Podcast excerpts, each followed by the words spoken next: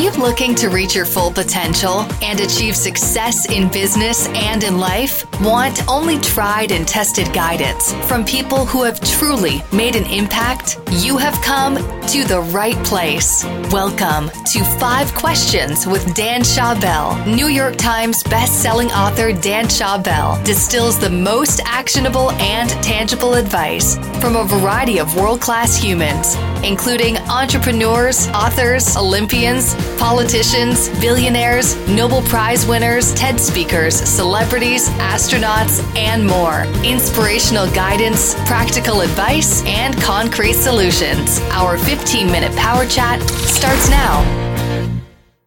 Welcome to the 16th episode of Five Questions with Dan Schawbel. As your host, my goal is to curate the best advice from the world's smartest and most interesting people by asking them just five questions. My guest today is the author of Start With Why, The Infinite Game, and other bestsellers, Simon Sinek. Born in Wimbledon, London, Sinek grew up in Johannesburg, South Africa, London, and Hong Kong before settling in the United States. He graduated from Northern Valley Regional High School at Demorest in 1991, studied law school at London City University, and then graduated Brandeis University with a Bachelor's of Arts in Cultural Anthropology. Simon began his career at two well known New York ad agencies, Euro RSCG and Ogilvy. Simon went on to speak at TEDx Puget Sound in South Dakota back in 2009. The video went on to generate over 40 million views, subtitles in 47 languages, and is the third most watched TED Talk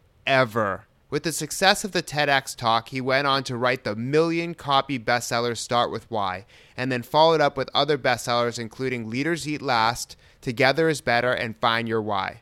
His upcoming book is called The Infinite Game. This is my fourth interview with Simon since 2010, and I always enjoy his thoughts on all aspects of leadership, the workplace, and culture. Simon, this is our fourth conversation since your first book, Start With Why, came out. What's most changed in how you view the world, and what's remained the same? What's remained the same is that I'm devoted to my cause. You know that that has been fixed. It's been a north star for me. Um, to wake up every single day devoted to this idea that we can create a world in which the vast majority of people wake up every single morning inspired, feel safe at work, and return home fulfilled at the end of the day um, is is stronger now than it's ever been. Um, you know, the thing that's changed is is the I, I want to get that message out at scale, and I want to, I want to help, I want to bring people to that idea and, and, find and build the leaders that are more likely to help me create that world.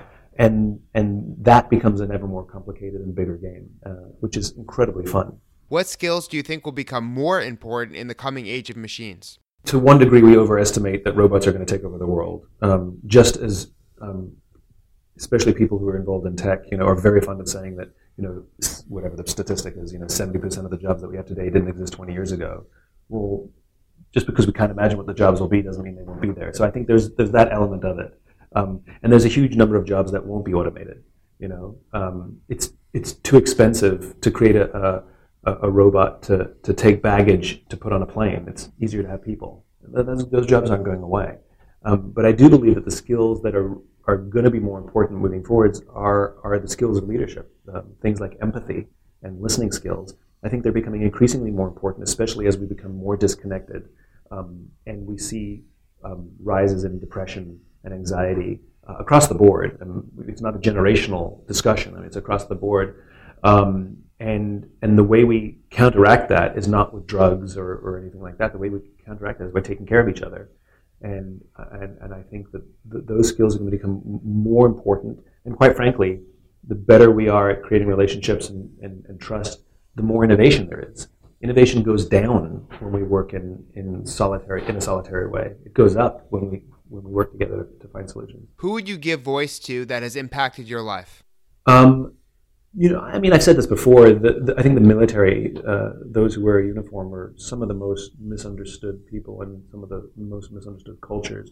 You know, I think generally too many people think that folks in the military are sort of like automatons. That it, it's this extreme command and control environment. It's just not that. It's just not what it is. Um, there's way more independence uh, and, and independent thinking um, and, and, authority pushed down the ranks in military than you'll see in your average corporation. I mean, go onto an aircraft carrier and that thing is basically run by you know 19, 20, and 21 year olds. You know, you go to any large corporation, you don't give that much responsibility to a, 19 or 20 or college grad, you know, 22 year old. They just don't.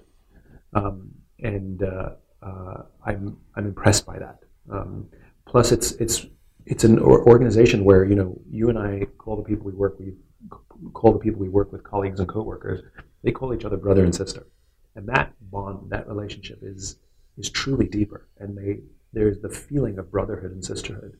You know, some of the people I've met, um, I'm I'm overwhelmed with gratitude. I'm humbled that that that they'll call me up and say, "Hey, brother," you know. Uh, that means everything to me. That that, uh, that they that some of them see me as one of their own. Um, and I feel the same towards them, and that bond is deep. How do you remain optimistic despite the negativity around you? I, I think that, that isn't that a reason to be optimistic. You know, which is a uh, you, you'll see the things you focus on, and if we choose to focus only on the negative, that's all you're ever going to see. And if you choose to focus on the positive, then that's what you'll see, and and you'll create your own narrative based on your choice of how you want to perceive the world, and you will uh, your behaviors will follow accordingly. So if you choose to see the world only in negative terms, you'll be more defensive. You'll be less less taking you're less likely to take the risk of trust, more cynical, right? If you're more optimistic, um, you'll tend to find uh, bright sparks. You'll tend to find good people. You'll tend to take more risks of trust, and and, and so, you know, I, I think not to mention the fact that I think the the single best strategy to beat pessimism is with optimism.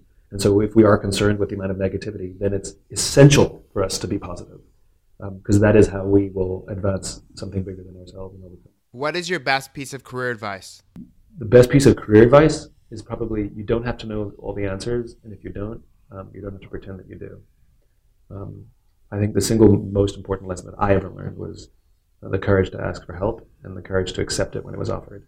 Um, I don't know everything, and uh, I can't do everything, and sometimes I'm an idiot. A lot of times I'm an idiot. You know, I my lane is narrow. I'm, really good in a very narrow lane. Um, but this is a multi, multi, multi lane highway that we're flying on here. Uh, and so I think, uh, I think the, the, I, I not, I think I know that the thing that really propelled my career and my message was, was when I asked for help. And, and amazingly, there were people there who were willing to help. And that's sort of the irony of this, which is we are surrounded by people who want to help us. They don't, because sometimes they don't think we did, we need it because we don't ask for it or we, we reject it when it's offered. So there's no there's no lack of will. Um, it's usually on us. Thank you so much for sharing your wisdom, Simon. To follow his journey, you can read his books and find him on Twitter, Instagram, LinkedIn, Facebook, and YouTube, where he shares his travels, inspirational quotes, advice, and presentations. We hope you enjoyed today's show and the amazing advice our guest provided. Remember that you can only benefit from advice if you can act on it. Before you do, we would appreciate your feedback in form of a review. You can leave a review on iTunes, Stitcher, or a podcatcher of your choice.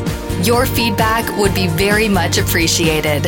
Head over to danschawbel.com slash review now